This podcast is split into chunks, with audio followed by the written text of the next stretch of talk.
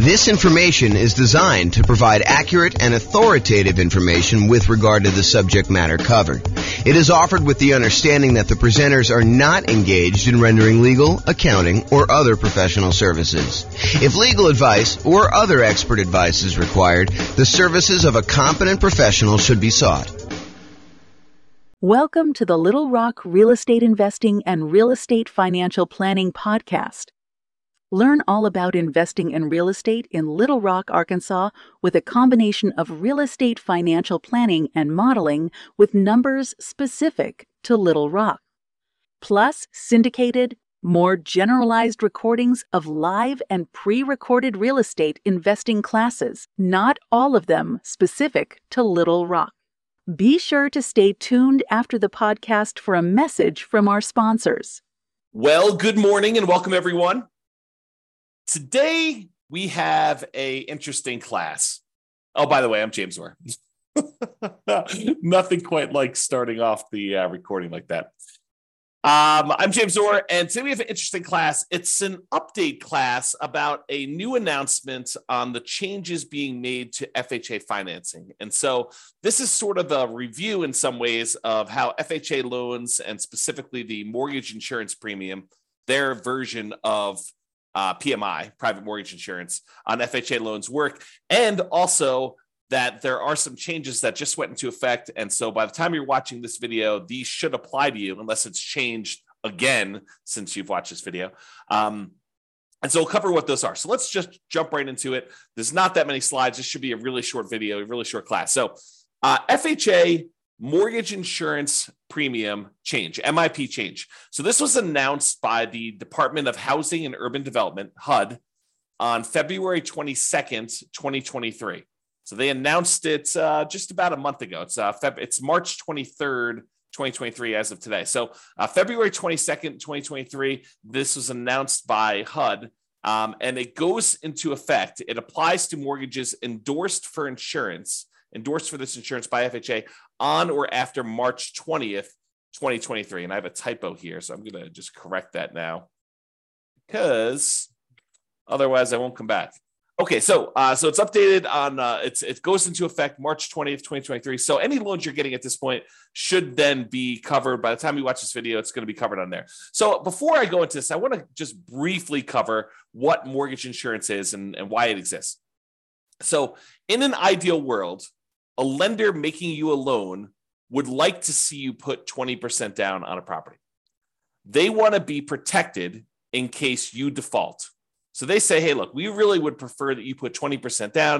That way, if for some reason something happens to you and you're unable to make the payments on the loan, we can go ahead and foreclose after a reasonable period of time, and we could take possession back of the property, and then we could resell the property and ideally get all of our money back out after all expenses. So imagine, you know, they go they go buy the property. Maybe there's a little bit of repairs that need to be done. Maybe they need to hold the property for a short period of time. Maybe you had some back payments. Maybe uh, you know, they have to pay a real estate agent a commission to help them list the property, and then a real estate agent a commission in order to help the buyer buy the property. And so by the time they're all done, they think that having a twenty percent cushion of equity based on the value that you're buying the property for is enough for them to likely not lose money. Is it possible for them to lose money even with twenty percent down? Sure. Is it likely that they'll make a profit with twenty percent down? Sure, okay. But the idea is that the lender would really prefer it if you put twenty percent down. However, they've realized that not everyone has twenty percent down, or not everyone wants to put twenty percent down. And so they say, look, okay, you want to put, in this case, you know, three and a half percent down or something less than twenty percent. I'll tell you what we'll do. I'm willing to make you that loan. However, in order to protect me, I'd prefer it if you put twenty percent down, but in order to protect me in case you default, I want you to go to this third party. And I want that third party to guarantee, to ensure me that if for some reason you do not make the payments as agreed and I have to foreclose on the property and then I have to go and take possession of the property and then resell it, that I am not going to lose money on this deal, okay? And the terms of that might be a little bit varied depending on who it is and how it's all structured. But the idea is that the insurance company, this third party insurance company that you're paying, is insuring the lender in case you default because you're putting less than twenty percent down. And they feel they want that extra security in order to be willing to give you the loan. Okay. So With F H A, F H A is a loan program, and, and I don't like, this is like the layman's version. You know, if you want the really technical version, go find someone else. But F H A is a government kind of like backed program by the Department of Housing and Urban Development, where they will help lenders guarantee this loan by being the insurer of choice, right? They're, they're the ones that are being the mortgage insurance premium. They're kind of collecting it. And if the lender then has a default, then the F H A with their mortgage insurance premium will come in and help do that. So what happens is you have a certain interest rate for the loan. And then in addition to that, you have this mortgage insurance premium. And what has changed is that mortgage insurance premium as of right now. So it used to be a certain number, and it varied depending on how much you put down. I'll show you the table here in a second, but now it is less. And I think the amount less it is, it's thirty points, which we'll talk about what that means exactly. So the bottom line for you as a real estate investor who's thinking about buying a property using an F H A loan, and usually F H A loans are used by people who own or occupy properties. I'm not aware of any loan, of any version of F H A where you cannot own or occupy the property. So this is really a strategy for house hackers, someone who's going to be buying a property, moving in, and then renting out part of the property. The most common version of that is you're going to go in, you're going to buy a duplex, you're going to live in one half of the unit, you know, one half of the property, and the other, and your tenants are going to live in the other half. So duplex would be an example of you house hacking, but it could be a duplex or a triplex, you know, three units, or a fourplex, which is four units, where you live in one of them and you rent out the other units. But it could also be you buy a single family home and you rent out rooms, as an example. That's another version of house hacking. So if you get roommates, you're house hacking. You could use an F H A loan to buy that property as an owner-occupant. Usually it's three and a half, as low as three and a half percent down. You could put more down, which we'll see here in a second. Um, and then you'll be able to, you know, get this loan and, and buy the property and then house hack. The other version where uh, investors use F H A is for nomads. And nomads are, nomads are a real estate investing strategy where you buy a property as an owner-occupant. You move into the property. It's a requirement of you getting an owner-occupant loan, which allows lower down payments and improved interest rates, lower interest rates. So those are two advantages of getting owner-occupant financing. So you get an owner-occupant loan. You have to move into the property. If you don't, it's loan fraud. So you got to move into the property, but you move in, you live there for a year. The year is a requirement of the lender. When you get the loan, they're going to have you sign a document that says you agree to live in the property for a year. So if they change that policy, if they ever come and they say, hey, uh, you now need to sign a document that says you'll live in the property for two years or five years or whatever, then we will start teaching the strategy is you move into the property, you live there for two years or five years or whatever the strategy is.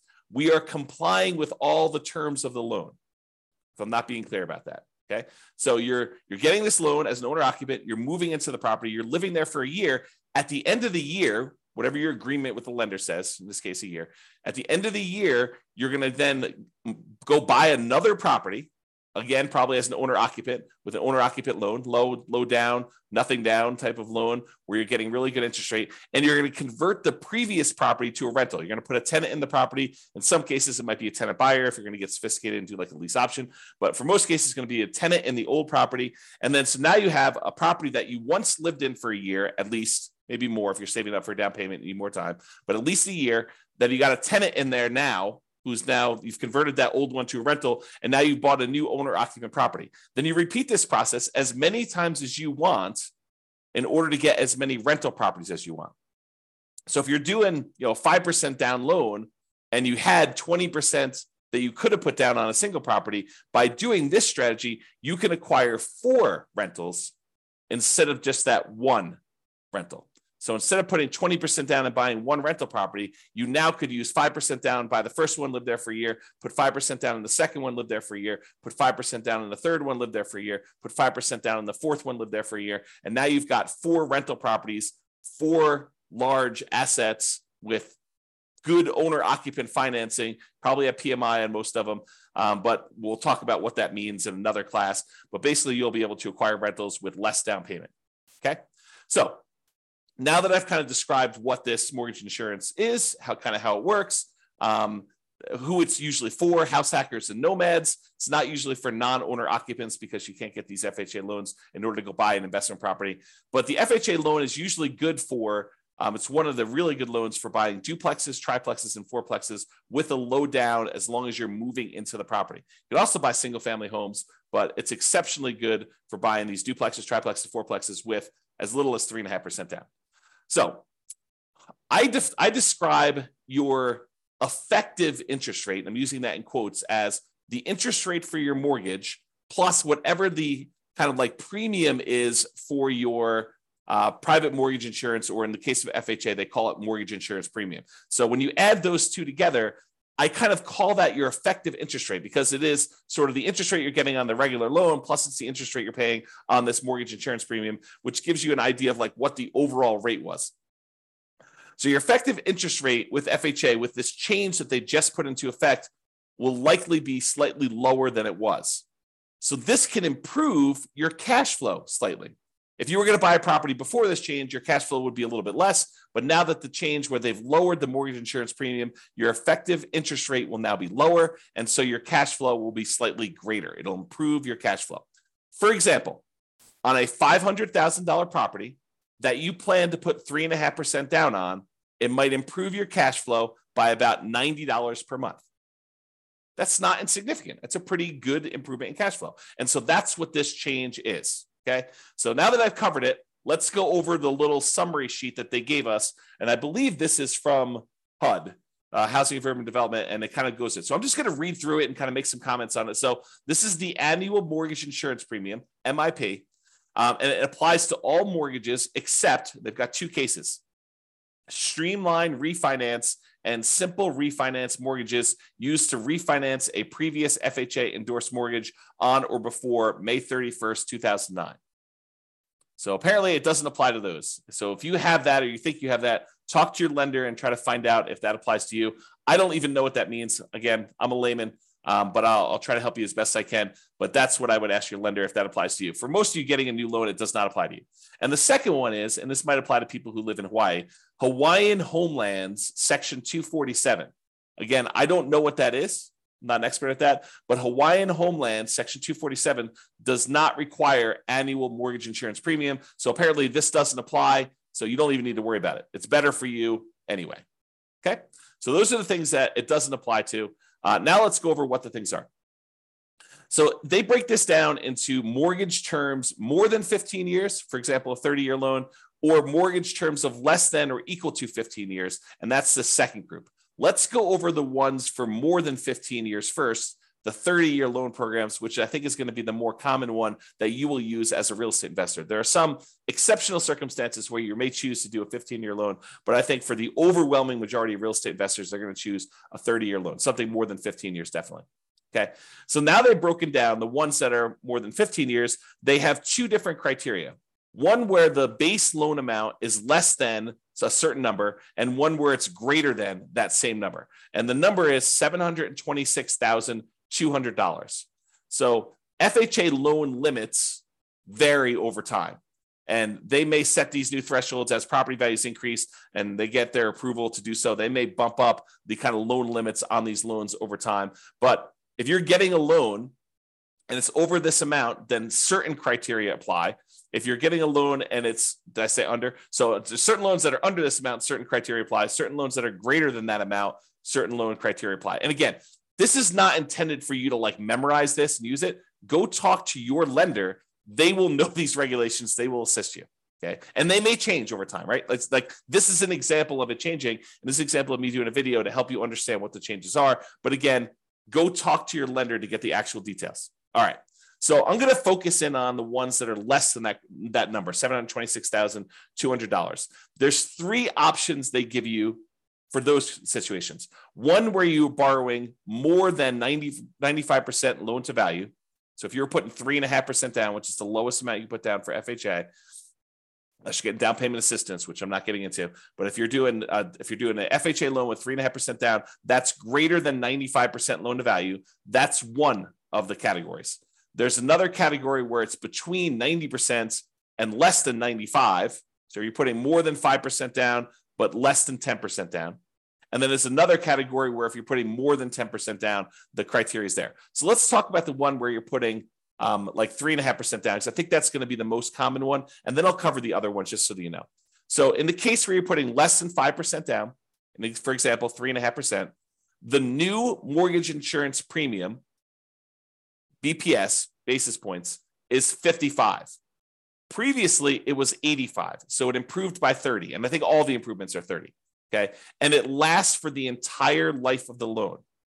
One of the downsides of F H A loans is that the mortgage insurance premium lasts for the full thirty years on most of the loan programs.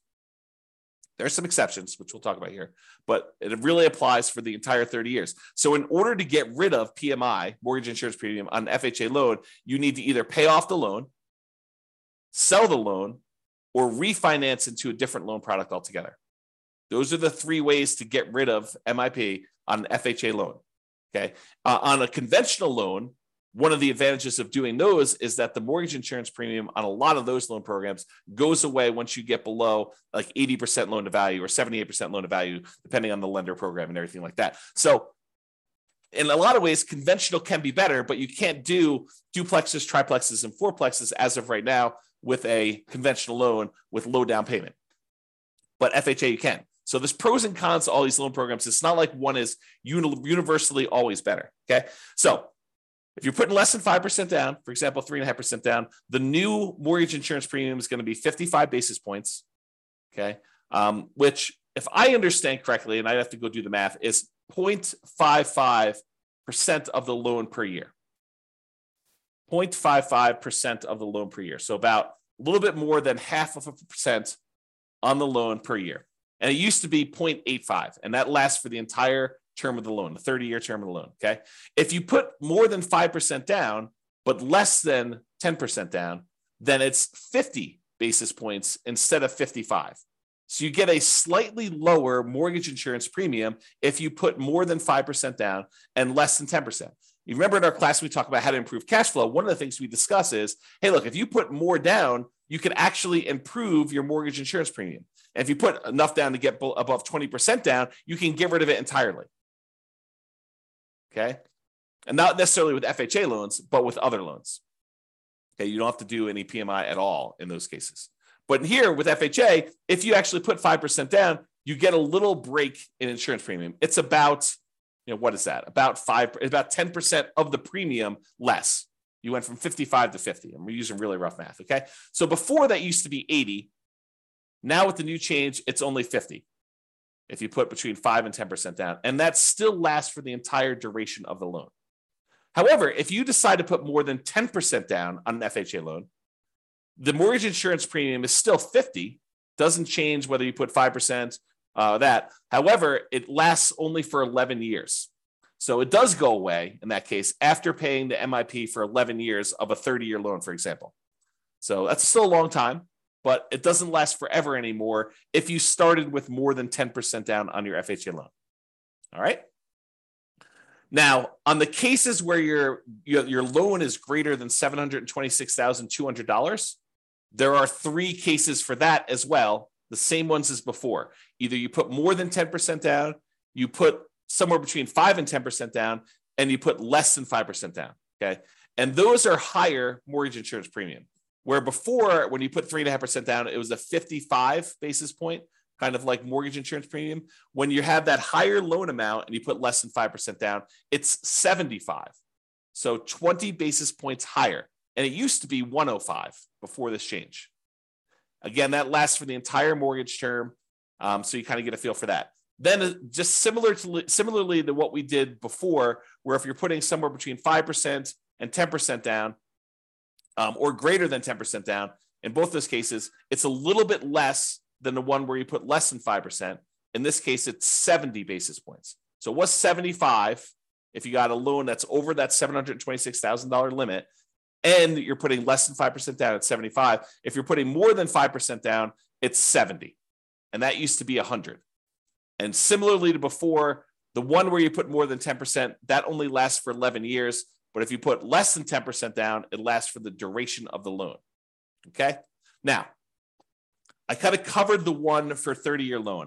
I'm not going to cover in detail the ones for less than that time period, just because it seems like going through a lot of effort to do that. If you need to know those numbers, you can look them up. But I will tell you, if you're doing like a less than seven hundred twenty-six thousand dollars loan and you're putting less than nine, less than ten percent down, the basis points is forty for that one, and it lasts the life of the loan.